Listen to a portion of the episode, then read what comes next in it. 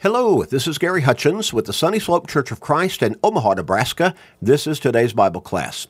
A short Bible study, usually about 13, 14 minutes, but it keeps us in God's Word every single day, seven days a week.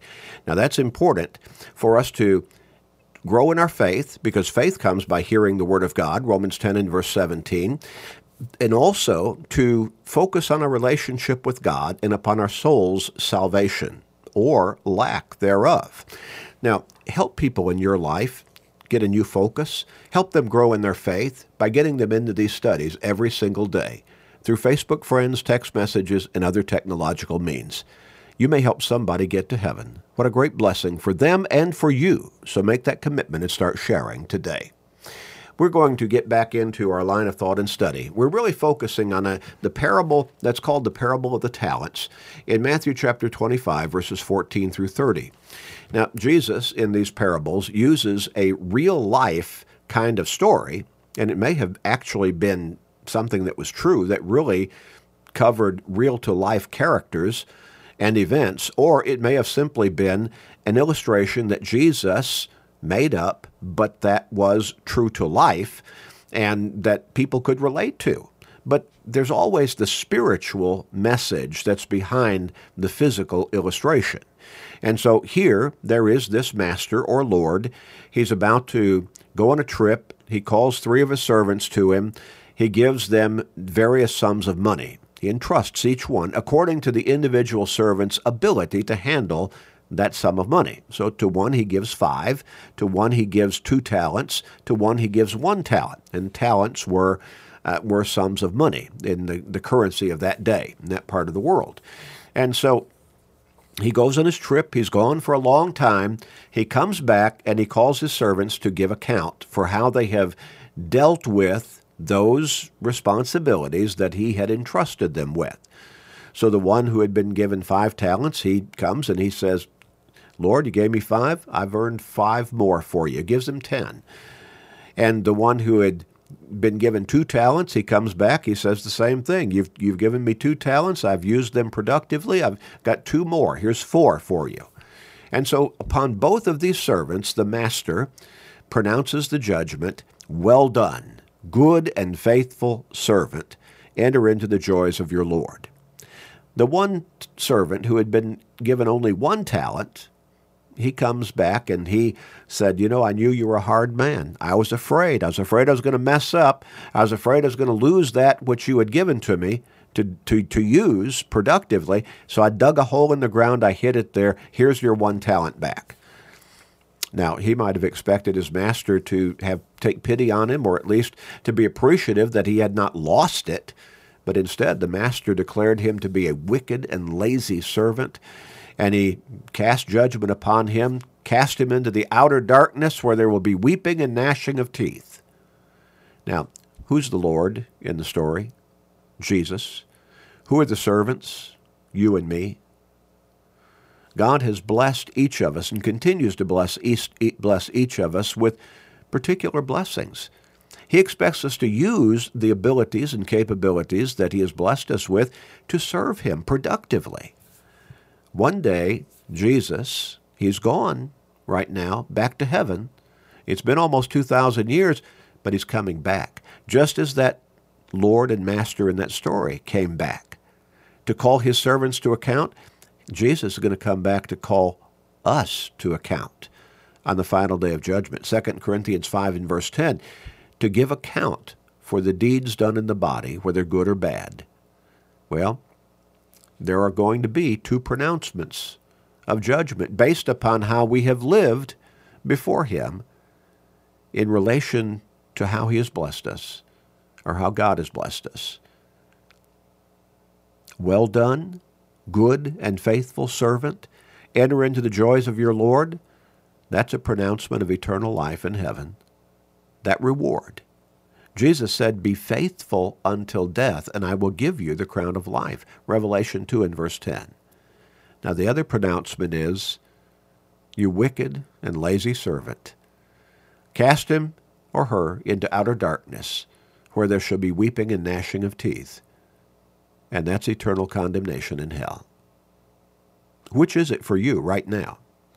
if the Lord were to appear right now, which would, which would it be for you? Which pronouncement of judgment? Well, we started to break down that statement of judgment, that pronouncement, well done, good and faithful servant. I took the first two words in that pronouncement, I, re- I reversed them in order. So we began by looking at the first one, done and that indicates action, something completed that made this pronouncement possible. Well done, they had done something. They had been productive. Remember that one servant who did nothing with that sum of money that his master had given him to use productively? He dug a hole in the ground and hid it. He did not do anything. The others used what the master had given them productively. They did something with it productively. And so he could pronounce them well done. Done. But now, then there's that, that other word, well. It was not just that they did something, but they did what they did well. We could look at that servant who only received the one talent of, of money and said, well, he did something all right. He dug a hole in the ground. He hid his, he buried it there. Well, he did something, but he did not do something well. What he did was not good. It was unproductive. It was opposite of what his master expected him to do. Now, those two servants, what they did, they did well. And they received that pronouncement Well done, good and faithful servants. Enter into the joys of your Lord. They were blessed as a result of what they did well. They did not just use what had been given to them, but they used it well. And an important lesson for each one of us is to do our best with what we have. That's all that God expects. Someone might say, Well, I, I, I don't have a million dollars to give to the church. Or they might even say, bringing it down more realistically, I, I, I can't contribute $200 a week. I don't have that kind of an income. If you don't have that kind of an income, God doesn't expect you to give on that kind of basis. He expects you to he expects you to do what you can with what you have, with what he has blessed you with. I, I can't speak well. God told Moses when he used that, exp- that excuse, I'll be with you. I created your tongue. I created your voice. I'll tell you what to say. I'll help you. Someone might say, well, I, I can't do this. I, and a whole lot of people, they try to excuse themselves from doing well in serving God and in serving Jesus by saying, I, I can't do anything. Really? God made you just one big hunk of junk? Is that what it is? Well, of course not. Now, again, he gave five talents of money to the one who could use those five talents productively. He gave the two talents to the one who did not have perhaps as much ability along that line, but he could use two talents productively. And the one talent meant he only gave him, he knew he did not have as much ability. He only entrusted him with one talent, only expected him to use what he had given to him. But God expects you to use what he has given to you. What the abilities and capabilities and opportunities with which he has blessed you. You may not be able to preach behind a behind a a, a, a, a podium or, or you know teach a Bible class publicly behind a lectern, but can you invite somebody to come to church services? Can you send out a card inviting them to come? Can you send a card of encouragement to someone who has been stricken with illness and is confined, maybe to their bed? Use the abilities with which God has blessed you and continues to bless you. He doesn't expect you to do more than what you are capable of doing, but He expects you to do well with what you have in serving Him. Now, notice the next word in that pronouncement good. Good and faithful servant. Being pronounced good was a direct result of having done well. Understand that. A whole lot of people want to be counted good by God without doing well. They don't want to have to live a faithful, dedicated life of consistent obedience and dedication to God and to Christ, but they want to be counted good in that lack of process.